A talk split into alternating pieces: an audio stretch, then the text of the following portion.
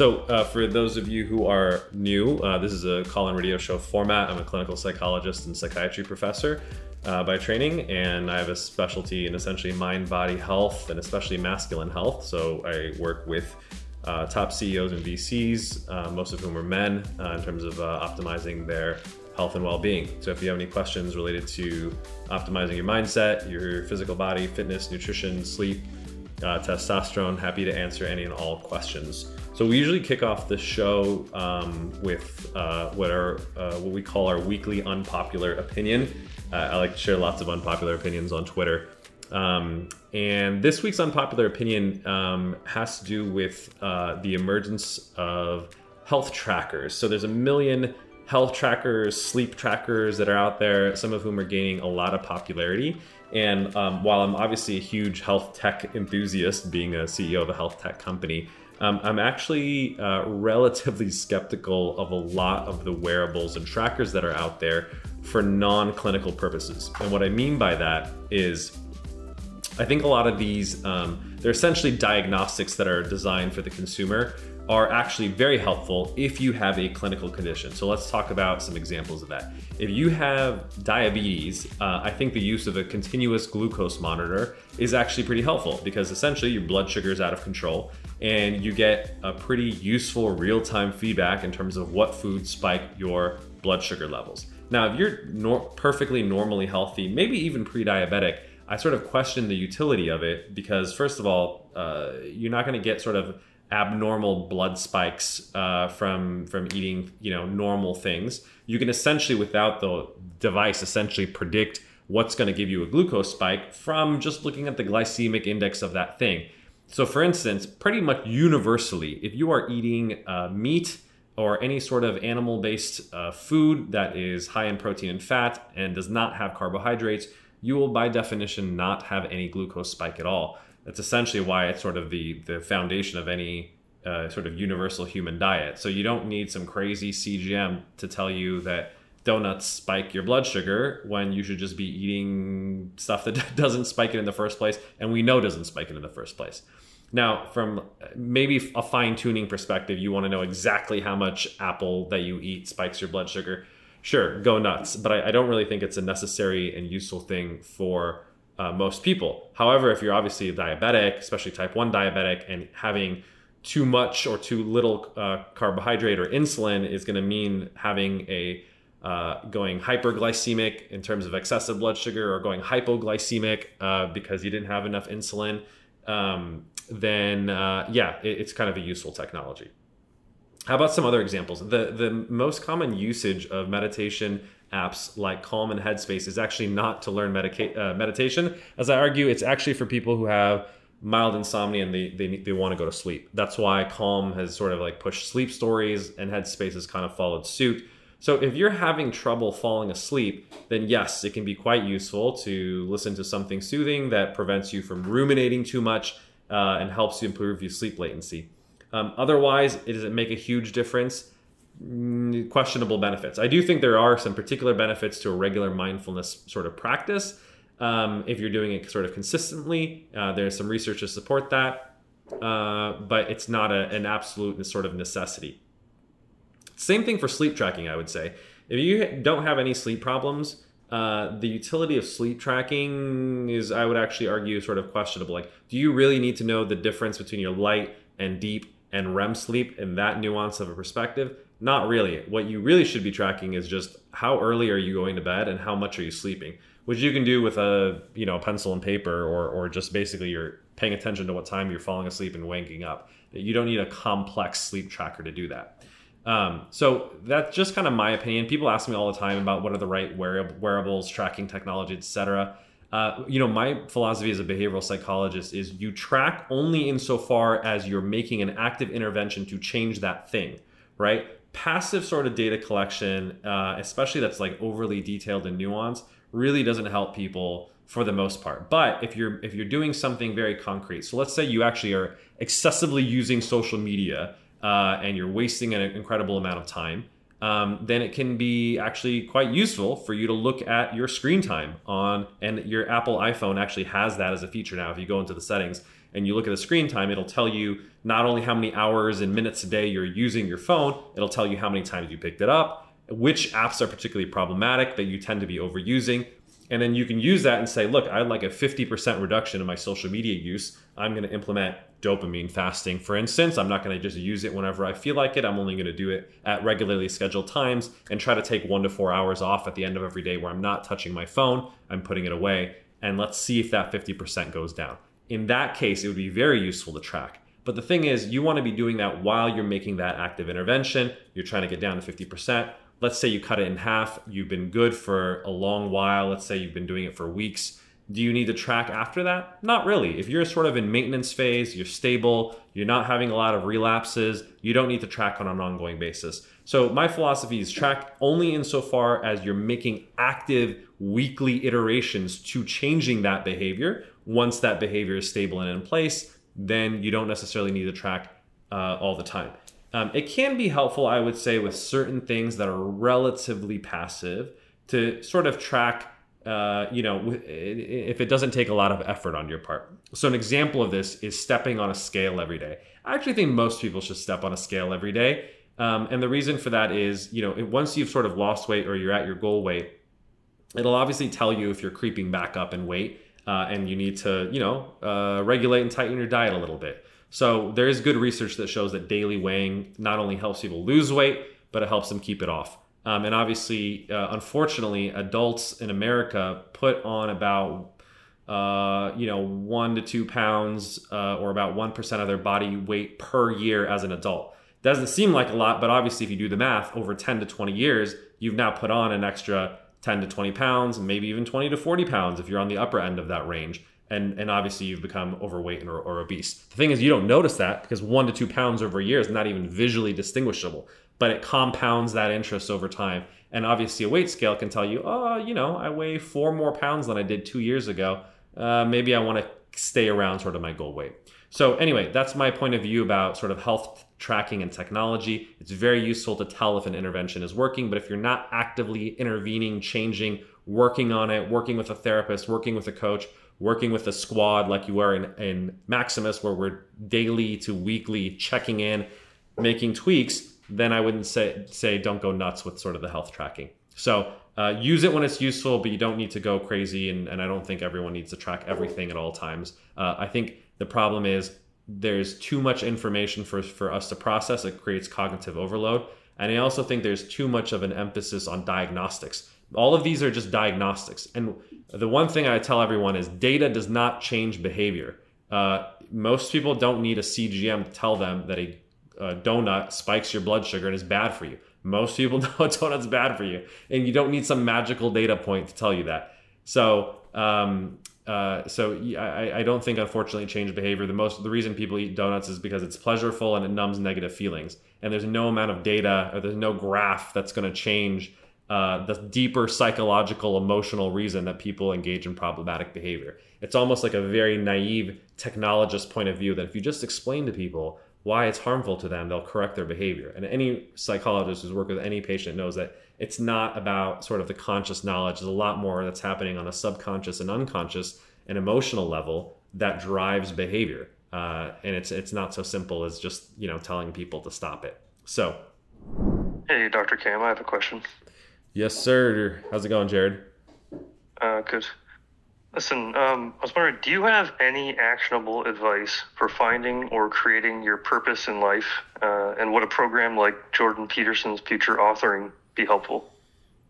Yeah, I mean, I'm a fan of Jordan's work, um, and I, I haven't like gone through the Future Authoring program myself or looked at the materials. Um, but I, know that's sort of one of the purposes or intentions of that program is to obviously kind of you know think about who you want to be um, and I, I, think that's actually uh, the way that I sort of describe it is um, a lot of young people feel very lost because it's a very onerous question of like, what do I want to do with my life, right? And that's very contextual in the in the sense of well, it depends on what duties and obligations do you have? Like, for instance, do you have a ton of student debt? That's going to limit, uh, quite frankly, what you can do with your life, at least in the immediate future, in terms of paying off your debt. Um, do you have obligations to your family? Are you able to move? Are you not able to move? Um, you know, what's your risk tolerance? All of these things are going to determine what you do, especially I would say in the short term. Um, I think a more useful question um, is I always encourage people to think about who do you want to be?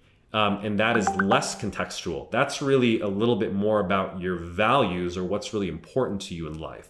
And so that's kind of my orientation. Um, I use and teach type of psychotherapy called ACT, which is acceptance and commitment therapy. It's a values based therapy. And one of the, the things, uh, one of the six processes that are um, encompassed in ACT is uh, values clarification. And so, one of the things that I encourage you to do actually is just to sit down, um, whether you can do it whether in a future authoring program or you can just do it with a pencil and paper and th- and write down what are the values that are important to you. And values are very distinct from goals. The difference between a goal, a goal might be like I want to make X amount of money, I want to get married, I want to buy a house, I want to get a degree. These are concrete, achievable things. You can look at them on your to do list and say, I did it or I didn't do it. The problem is they're also very long uh, temporally long away, right? It may take you years to achieve some of those goals. Doesn't mean that it's not worth pursuing, but it can be very frustrating if you feel like, oh, I'm like a decade away from finding my dream house or my dream partner, my dream job, all of these things. What do I do in the here and now? The nice thing about values is that they're by definition inachievable, right? So as opposed to finding a wife, the value might be I want to be a loving person, I want to be a loving partner. And so you can do that uh, en route to finding that partner, right? Like you could create a dating app profile that expresses the fact that you're looking for a meaningful relationship, right? And you can, and that is an, an act of being loving, right? Or even going on a first date, you can be kind and empathic to that person, even though they're not your wife, but you're evaluating them as being wife material. And so you're still pursuing that value. And even if you decide to get into a relationship, and let's say you get your girlfriend flowers on Valentine's Day, you're not like, oh, I'm done with the loving. Uh, it's I've checked it off my list. No more is necessary. It's a continual thing. You're literally never done loving or being a loving partner, and that's why values are de- by definition inachievable. The nice thing about being inachievable is that means you can do it in any given moment. Literally, right now, as you're uh, listening to this show, you could be expressing that value of um, yeah, being loving. Now, so that's the first thing I would do is I would write down maybe five to 10 values that are important to you. Now, I would say common value domains that are almost universal to everyone. Usually, someone has a value around their health, some expression of what that is. Is usually some value around your career or your profession. There's usually some value around family and or potentially parenting, depending on what phase of life uh, that you're in. Um, there's uh, sometimes a value around community if that's important to you. There may be a value around spirituality or religion if that's important to you. That may or may not apply. Um, and uh, there may be some value around um, fun, artistic appreciation, creativity as well. I would say those are the, almost like the most common value domains. So, what I would encourage you for each of those domains is rank and prioritize them, right? So literally from 1 to 5, 1 to 10, which of those domains are most important to you? So for instance, you might decide, okay, health is number 1 because it's the foundation to all the other things. Number 2 is family, number 3 is career, etc. And then what I want you to do is to actually write a personal and vivid statement of what that value is to you. And that's going to be individualistic to you, right? So while I would say most people obviously want to, you know, be healthy, you might want to write a very specific value that uh, expresses your own philosophy or view on it. So for instance, like one of my professional values when it comes to career is, you know, the reason I hope I became a psychologist is I, I really have a value around alleviating human suffering and enabling people to be the best they can be right? So that that's sort of my value. And i everything that i do because i literally have three jobs right? I have a private practice where i coach ceos i enable them to be the best that they can be. Uh, i am a clinical professor and i train psychiatrists. I enable them to be the best doctors that they can be. Uh, and then through maximus and obviously through this radio show and all the patients that we serve through our telemedicine pra- uh, platform hopefully we can help millions of people uh, be the best that they can be. But it's all oriented around that one value, right? And whether or not I did it in, you know, a, a teaching context, a private practice context, a corporate context, I can express that value in multiple different ways. And that's the beautiful thing about values is that they're flexible, right? And even if one of those jobs came to an end, two of those jobs, even three of those jobs, I could always find a way to help alleviate suffering and help people. Maybe it's just volunteering as a big brother. I'm expressing that value. And so that's the nice thing is you don't have to, you know, get the dream house, dream girl, dream job, etc. to feel like you're fulfilled in life. The question is when you get up every single day, are you making progress towards or away your uh, from your values? And so you, literally you can in after 12 hours, 16 hours you went through this Thursday, you can look back upon it and say, did I make some effort? Did I make at least one small step? Did I make a little bit of incremental progress towards those values? And if I did, I should feel proud of myself because I'm doing the things that I said are important to me in life, right? And you may want to evaluate too. Um, uh, sorry, the mic is off on Twitter. Thank you for letting me know that. Um, you may want to also evaluate if the prioritization that you're saying is reflective of how you're living your daily life.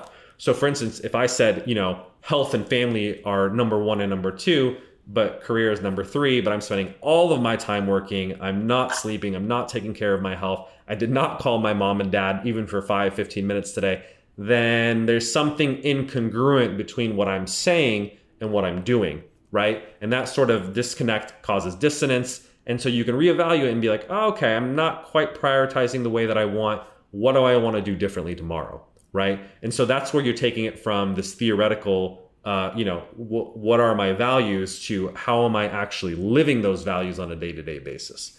So that's kind of the framework that we use in ACT. Is is I think it's very important to explore your values, understand your values, cl- clarify them, have literally a statement that reflects every single one of your values, know how they're prioritized. And when you do this exercise, by the way, you can kind of tell whether whether a value is sort of genuine is when it when it elicits something genuine in you, like you feel an emotional response. Like when I talk about alleviating human suffering and enabling people to be the best that they can be, it gets me jazzed up, right? Because I think about the first company that I started. We helped 500,000 people lose 5 million pounds. And I know how life transformative that is for someone to avoid diabetes and heart disease because I've worked with people who've literally had an amputation, had their leg chopped off, and how terrible it is in terms of their quality of life to do that. And if I can spare someone of that pain, I feel like I have purpose, right? There's meaning in my life. So when I talk about it, and hopefully you can that's conveyed when you hear it too, is that that's a deep sort of purpose and it gives me the motivation to go through my own pain and suffering in terms of what you have to do that because obviously eh, the amount of education or the amount of effort that you have to put into doing this work is quite tremendous. But to me it's all worthwhile because it serves that underlying value or purpose. So when you're writing your values you should feel a little bit of an emotional resonance too where you feel a connection to that value. It resonates it's you know like a fire in your belly. That's the way that i would put it. That's what it should sort of elicit. And you want to check in on on like i said you want to reflect on those values every once in a while and be like yeah this is my uh, compass. This is sort of my north star. This is where i'm heading. This is where i'm heading in terms of who i want to be. And when you know who you want to be it'll help determine what you want to do right? Because if i know like my value for instance is to alleviate human suffering and enable people to be the best that they can be then the next question is okay what are the things that i can do that I can express that on a daily basis? What's the best way of living that out given the limited circumstances that I have at the time? And that may evolve over time, right? Like when I was just starting out, the, you know, I was like maybe working with patients one on one. That's the only way I can do that, and maybe volunteering. Now that I have financial resources, uh, economic, uh, you know, uh, human resources at my disposal, I can start companies. I can hire people. I can get a lot of people to help do that. But that came with a decade of of time right and so that's the thing too is your your goals come out of your values and the more that you sort of work towards them on a day to day week to week month to month year to year basis the uh, the expression of those values will become more and more complex as your goals become essentially more and more ambitious and you'll have more and more resources in order to uh, achieve them so is that a helpful sort of framework uh, jared in terms of thinking about um, you know finding sort of your purpose in life yeah, um, that's what I was hoping to get to because I remember you mentioning uh, about your outlook on values versus goals. So thanks for elaborating on that. Yeah. By the way, um, I'm just kind of curious, just to give me a little bit of context. Like, why is this coming up for you in your in your life right now? Is there something that's sort of prompting this search? Um, well, the goal that I did have and was working a couple years to try and achieve has not worked out. So, I guess I'm trying to reevaluate where I'm going. Yeah, that makes sense. So, you know, when you have sort of a blockage and something's got in the way of uh, where you were heading, it, it makes sense to like pause, take a look around, and reevaluate. Um, are you are you willing to talk a little, little bit about what happened uh, there? Yeah, yeah. Um, I was trying to become a police officer in Ontario, mm-hmm. and you know, working through getting physically in shape and becoming a good candidate for the police services. And then they essentially change the way their vision standards work mm-hmm. and how they do their vision testing. Yeah. And I immediately just was disqualified uh, oh. from the entire process. So my eyes are not capable of laser surgery or any kind of uh, improvement. They're just too too bad, and that's just the way it is. Yeah, I, I, I, feel your pain. In fact, the first job that I got, I was um, I was doing biomedical research, and ironically, my boss uh, really wanted to be a, a Navy fighter pilot and had a very similar experience to you where that was his dream. Like he was an ROTC, he was like prepared his whole life for this goal of, of being a Navy fighter pilot. And then they, they, they, they gave him a medical disqualification um, due to, due to vision. Um, and he couldn't do it. And he obviously took a, a pivot and took a, a whole different, um, you know, pursuit in his life. Uh, he ended up becoming a researcher and then he actually went back to school, became a, a, a surgical PA. And now he actually, um, helps assist people with surgeries. And I think he sort of found his new sort of purpose in life. Um, so I, you, obviously you had a blockage in terms of your goals, right? Like you you you were obviously unfortunately uh, not able to become a police officer, and I'm I'm deeply sorry that that it's a you know sort of an unfortunate circumstance that blocked you from doing it. But let me ask you a question. So that's that's the goal. What was the value behind that goal? Like why why was it important for you to become a police officer out of all the other jobs in the world that you could have pursued? I thought of this when you were talking. Um, I really liked the idea of being able to stop people from doing bad things to other people. Mm-hmm. I suppose, um, and stop evil people from committing evil acts. Yep. Uh, that was what really fired me up when uh, when you said that.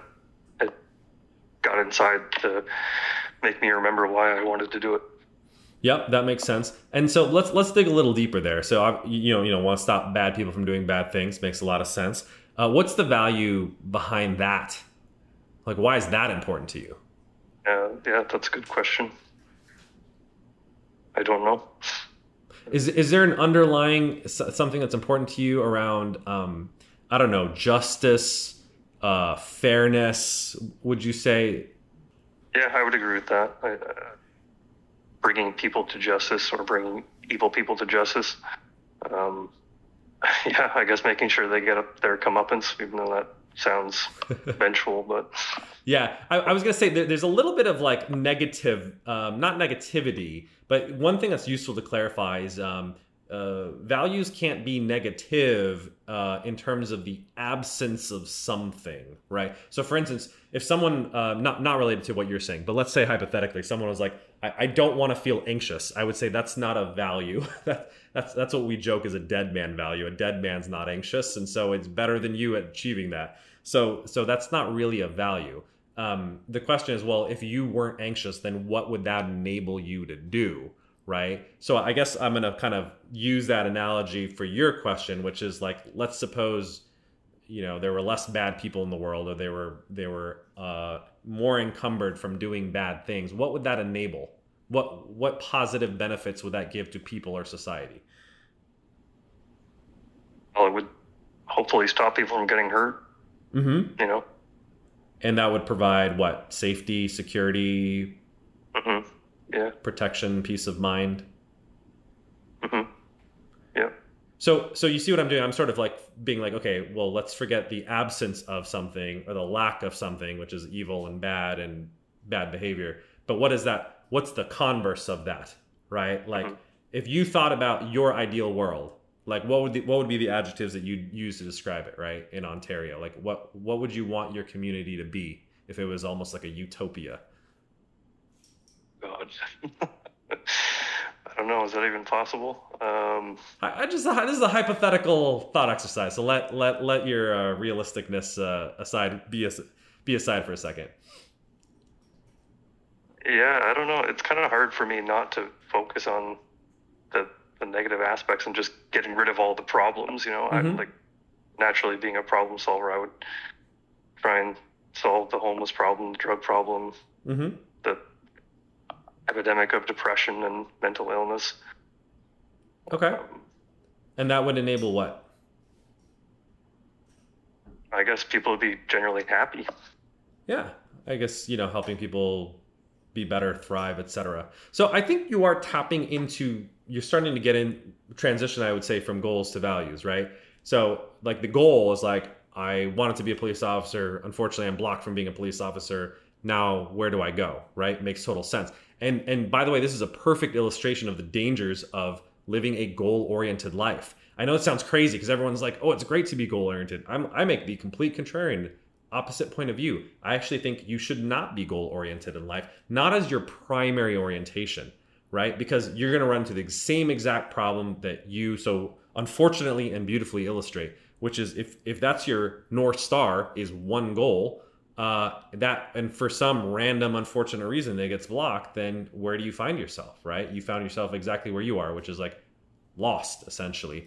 Um, and so rather than that, uh, what may be useful is to be very, very clear. And I would ex- encourage you actually to do this as a, as a writing exercise, right? Is to think about, you know, what are the values that underlie it? in kind of our preliminary exploration, I would do obviously a lot more explore, uh, exploration if I was working with you as a client, but I think this is a useful illustrative example. Um, it sounds like you really do have some values around justice and fairness, right? Because those to me are like the emblematic values uh, of, you know, like being a uh, police officer, safety officer, right? So you, you, you can think about like, okay, if those are your values, like I want a more just society, there are many ways you can express that whether personally or professionally, right? So, like a lot of people obviously just volunteer. Uh, there's like neighborhood watch, for instance. Maybe you're not a police officer, but you can do neighborhood watch and you could protect your community, actually, right? So you can still find a way to live that value and bring personal satisfaction to yourself, even if it's not your primary profession, right? So that's an example of that second parts of it where you you sounded like there was a little bit even more than just like justice temp- temperance and fairness you know you specifically mentioned the homelessness problem the drug problem the mental health problem. So it sounds like there's a little bit around just kind of like what i was saying too that, that that you do have a value around suffering right? Like obviously not all homeless people or or mentally ill people are all bad people right? So it's it's not uh, the only thing you don't it sounds like you care about is not just like evildoers right? But there's people who are genuinely suffering and obviously police don't just encounter criminals they are kind of community stewards right unfortunately they do interact with a lot of folks who are mentally ill and on the street and try to help them provide them with resources et cetera make sure they're safe getting their needs attended to getting them into homeless shelters et cetera and so um, if that's a value, which is around sort of alleviating, you know, suffering or helping, let's say, the unfortunate um, or the marginalized people of society, there's lots of ways you can do that, right? You can obviously go into the whole mental health field. You can go into nonprofit work. Uh, you can, you know, work for the government uh, in the Department of Health, uh, Health and Human Services. You can do social work. Um, uh, there's there's lots lots lots of things uh, that that you can do that that would be an outgrowth or a pursuit of that value, right? Um, and similarly, you can also just volunteer. Like you can go to homeless shelter once a week, feed the homeless, and that can also be very satisfying. So that's the beauty, I think, creativity of values is you know if you know what your values are, there's there's a million different ways of expressing that, and that can be personally, it can be professionally, it can be full time, it can be volunteer um, and then you just have to make a determination of how important that value is in relation to your other values, right? So let's say, um, you know, your values may be like my health and my family. In order for my for me to provide for my family as a male, I have to have a high, a decent paying job given the city that I live in. I don't know how expensive Ontario is, but LA is very expensive. Um, and so you're like, okay, maybe nonprofit work is not the best thing. Uh, it, it, it serves that value in terms of helping people and alleviating suffering uh, but it doesn't allow me to like feed a family and buy a house in LA. So, given that, how do I make sure that I have a profession that provides for me and my family first and foremost before I go help the community, right? Or is there a higher paying way of serving it, right? So I may become a psychiatrist, for instance. You can make a quarter million a year. Uh, even doing community work as a community psychiatrist because there's such a high demand for them, uh, where you're helping people, still getting paid decent amount, providing for your family, and so you're balancing that. And so that's that's the these are the practical kind of balancing concerns that you come from prioritizing your values. Is you know I don't believe in being like super lofty and idealistic yeah, you got to be very practical about your concerns. You got to make money. You got to provide for yourself and your family. But when you know what your values are, the goals and how you sort of balance them become a lot clearer. I don't want to take up too much of everyone else's time, but how do I make sure that I'm getting the correct values? Because essentially, you just turned it around and uh, we got we, we explored the value that I said, mm-hmm. and it was a little more negative, and then you kind of went deeper. So how do I make sure I'm doing that? Well, first of all, I would say that there's no like right or wrong values. They're they're idiosyncratic to you. Obviously, if, if uh, as long as they're not like harming anyone else, uh, and they're genuine and authentic to you, they're going to be your values. Like your values are going to be different from my values, and probably every other person that's listening. Right? There may be some similarities, but they're idiosyncratic to you. But I would just say, um, yeah, as long as they follow the rules of thumbs of what a value are, then you know it's right. So one of them I already talked about, right? It should be inachievable, right? Um, so it can't be something that you can accomplish or don't accomplish. Then you need to frame it as something inachievable, right? Like being a loving partner versus celebrating an anniversary or, or having a partner, right? So make sure it's that make sure it's something that is um, uh, uh, you can you can essentially practice at any given time right on almost like an everyday basis you can live that value even if it's in a very subtle way that's how you know it's a value third it should be intrinsic so here's a useful um, a heuristic is if nobody else could see you doing that value would you still do it? Right? Obviously if, if it is then you know it's intrinsic. Like it comes from deep within you. It's not because of extrinsic reinforcement or reward or you know pride or you know uh, other people like seeing you as a great police officer. You would do it even if no one was looking. Right? So um, and then uh, fourth as i said it shouldn't be a dead man value it can't be like i'm i'm doing something in order to eliminate or it's because of the absence of something it's if you flip flop that and be like okay what would that achieve right peace prosperity wellness um, security, safety, etc., uh, then I think it's positively framed. And then fifth, uh, like I said, it should evoke an emotional re- response, right? It should get you fired up. Uh, you should it, you sh- it, it should give you uh, uh, a little bit of sense of motivation, right? Um, and I, I in ACT we talk about how the motivation that comes from values is literally the fuel to the fire that makes you willing to step in the face of pain and suffering because I, I, I, you know, I think ACT is very aligned with Buddhist philosophy in the sense that like life is suffering, right? Like if even if you had decided to pursue being a police officer, you would have encountered a ton of suffering. You got to go through all this training. Uh, you, are taking on obviously risk. If you have a family, they have to they have to suffer too, knowing that you could be hurt in the line of duty. Uh, you may see colleagues or friends hurt uh, and and suffer in terms of their loss. And then obviously you're going to see a ton of the people that you work with in the community who are literally suffering from being homeless, mentally ill, drug addicted, uh, going to jail. And so all, your entire profession is around suffering, both personally, vicariously, and all the loved ones around you. So what makes all what makes it worthwhile to literally do that? It has to be a deeply motivating value that makes the encountering of that, the approach of that worthwhile and so that's why I do think the the sort of emotional resonance is really important because that's literally what gets you up and get you gets you out of bed every single morning. And so it's useful to to every once in a while remember that, right? Like I wrote my values when I was 22. I talked about this in a previous podcast. Um, they're not that different than you know uh, uh, uh, many many years later. They're still on my bedroom wall in my my parents' home in San Diego. I go back and look on them, and I'm like, you know, that's still what I want my life to be about. Now the vision has changed a little bit. The goals have changed in terms of how I express that. I never never thought I'd be running a company when I was 22. Um, but the company to me is not important. The company to me is just an outgrowth. It's the expression of that value. And even if VC funding dried up and Silicon Valley disappeared, I'd find another way of expressing that. Um, so, so that's why it's it's it's a very flexible way of living. And to me, I talk about this all the time. The clients or patients that I work with, I'm not worried if they're depressed. I'm not worried if they're anxious. That that is part of the suffering of life.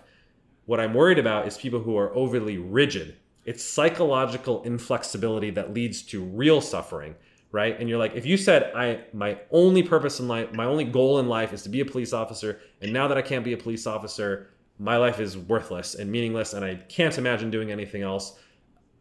Life is ruined. Then yes, of course you're going to suffer, but that suffering is coming from your own interpretation of this rigid rule that's quite frankly made up and but because you believe it right because you buy into it because you're fused with it then you're creating instead of the just the clean pain of rejection of being a police officer now you have all the suffering and saying my life is worthless and meaningless because you've determined it to be so right? And so that's an example of psychological inflexibility rigidity. What we're trying to do with sort of ACT philosophy and what i'm trying to obviously do in, in the work that we do at Maximus is encouraging psychological flexibility. And and when you use values instead of goals as your orientation in life it's inherently flexible because there's a million ways like i said in any given moment in, in a multitude of different ways you can live out that that value um, and you can find a way. And so your life will always have purpose.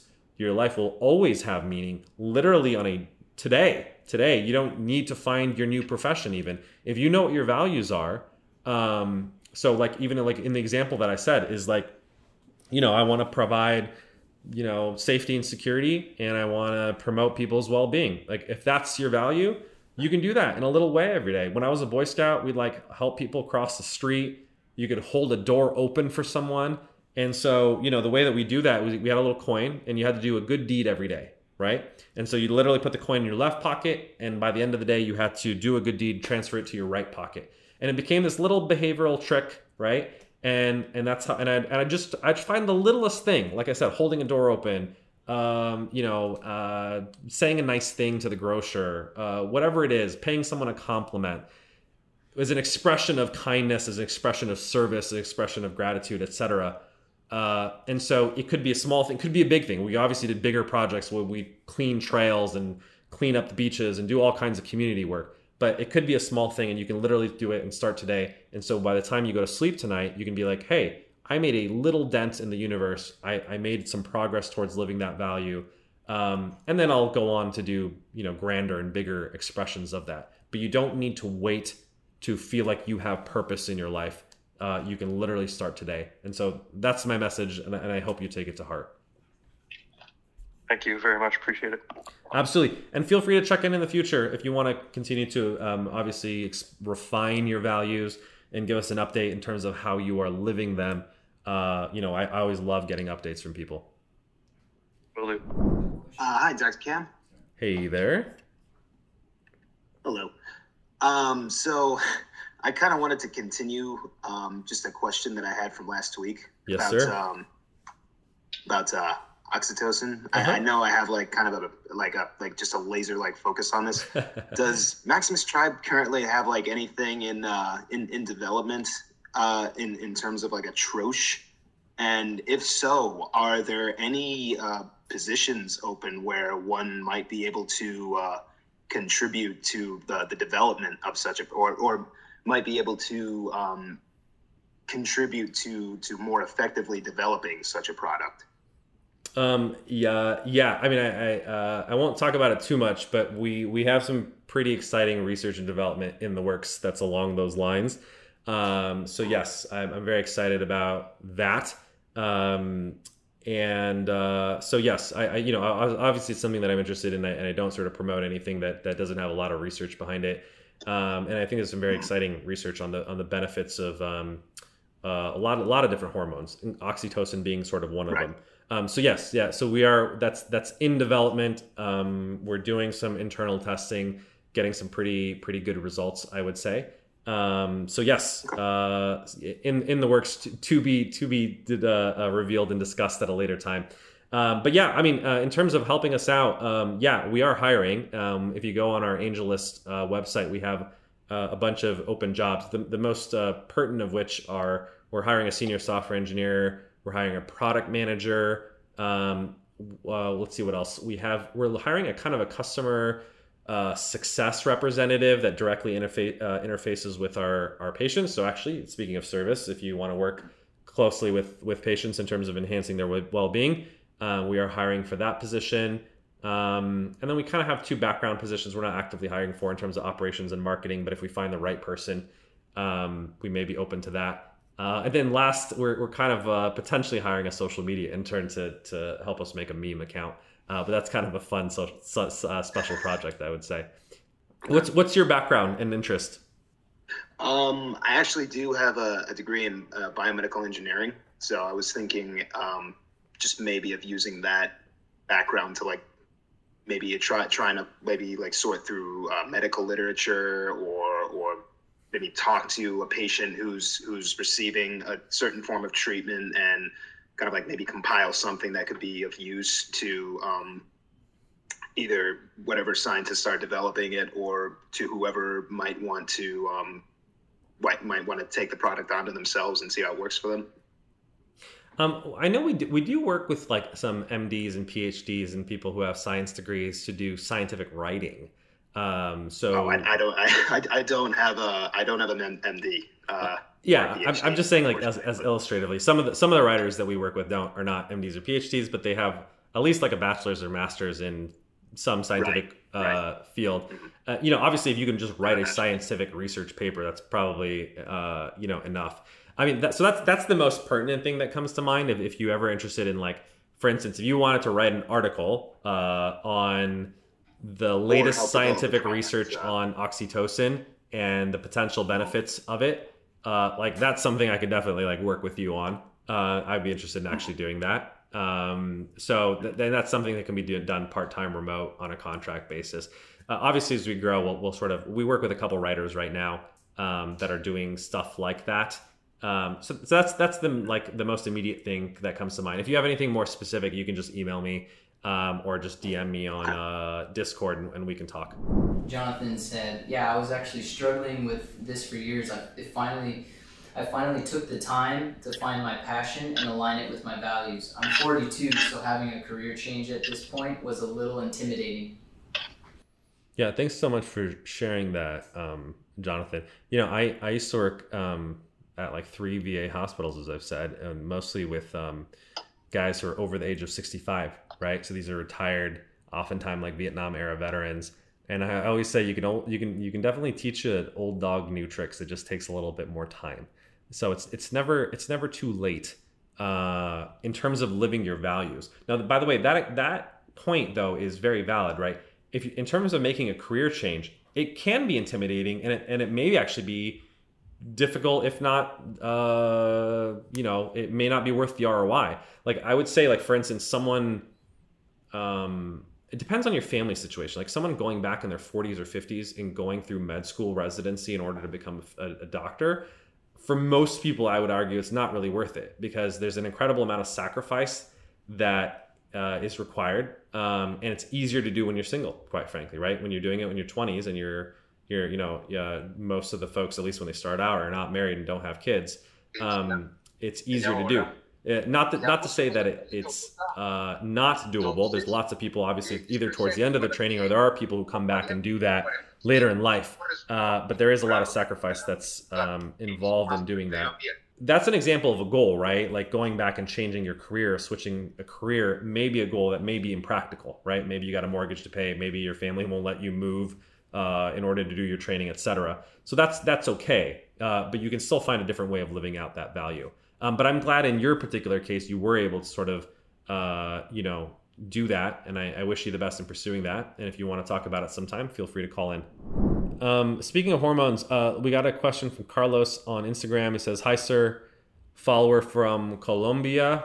Just about to take six milligrams melatonin. Just finished med school. My circadian rhythm is wasted. So melatonin to reschedule them. Opinions on melatonin. Um, okay, so uh, I, I kind of gleaned the the point of this question. Uh, this guy just finished med school. He's probably really sleep deprived. His sleep schedule's out of whack. dysregulated circadian rhythm. So he's trying to take melatonin to fix it. Okay, so first of all, I'm not going to provide medical advice, but here's what I would say that you should do in consultation with your own physician. Um, I don't know what the medical status of melatonin is in um, Colombia. In the US, it's an over the counter supplement, but in certain parts of the world, it's not. In Germany, I believe it's actually a prescription drug. So, first of all, I'd like, you know, figure out what the regulatory status is. It sounds like you have access to it um, from what you're talking about. But I, have talked about this on a previous show. Um, melatonin, I don't recommend on a regular basis as a sleep aid. I don't think people should be taking it. It is a hormone, um, and so you should be taking it very carefully or purposefully. Um, and there's it's sort of unclear if um, it's very safe. You can't really overdose too much on it unless you're taking ridiculous doses, at least on terms of normal dosages. Um, but if you're taking very high doses of it, there's a speculation or a hypothesis that it may uh, downregulate your endogenous production, meaning that your your body's own production of it may, um, you know, decrease. Six milligrams of melatonin that you're talking about is far too much. Uh, uh, that I would say. So if you look at the research literature, first of all, your body only produces 300 micrograms or 0.3 milligrams. Right? You're taking literally 20 times the dose that your body makes. That's overkill. Um, so generally, what I recommend to people is if they're trying to shift their sleep schedule back, whether because of jet lag or because they've been staying up too late studying for med school exams and now you want to go to sleep earlier.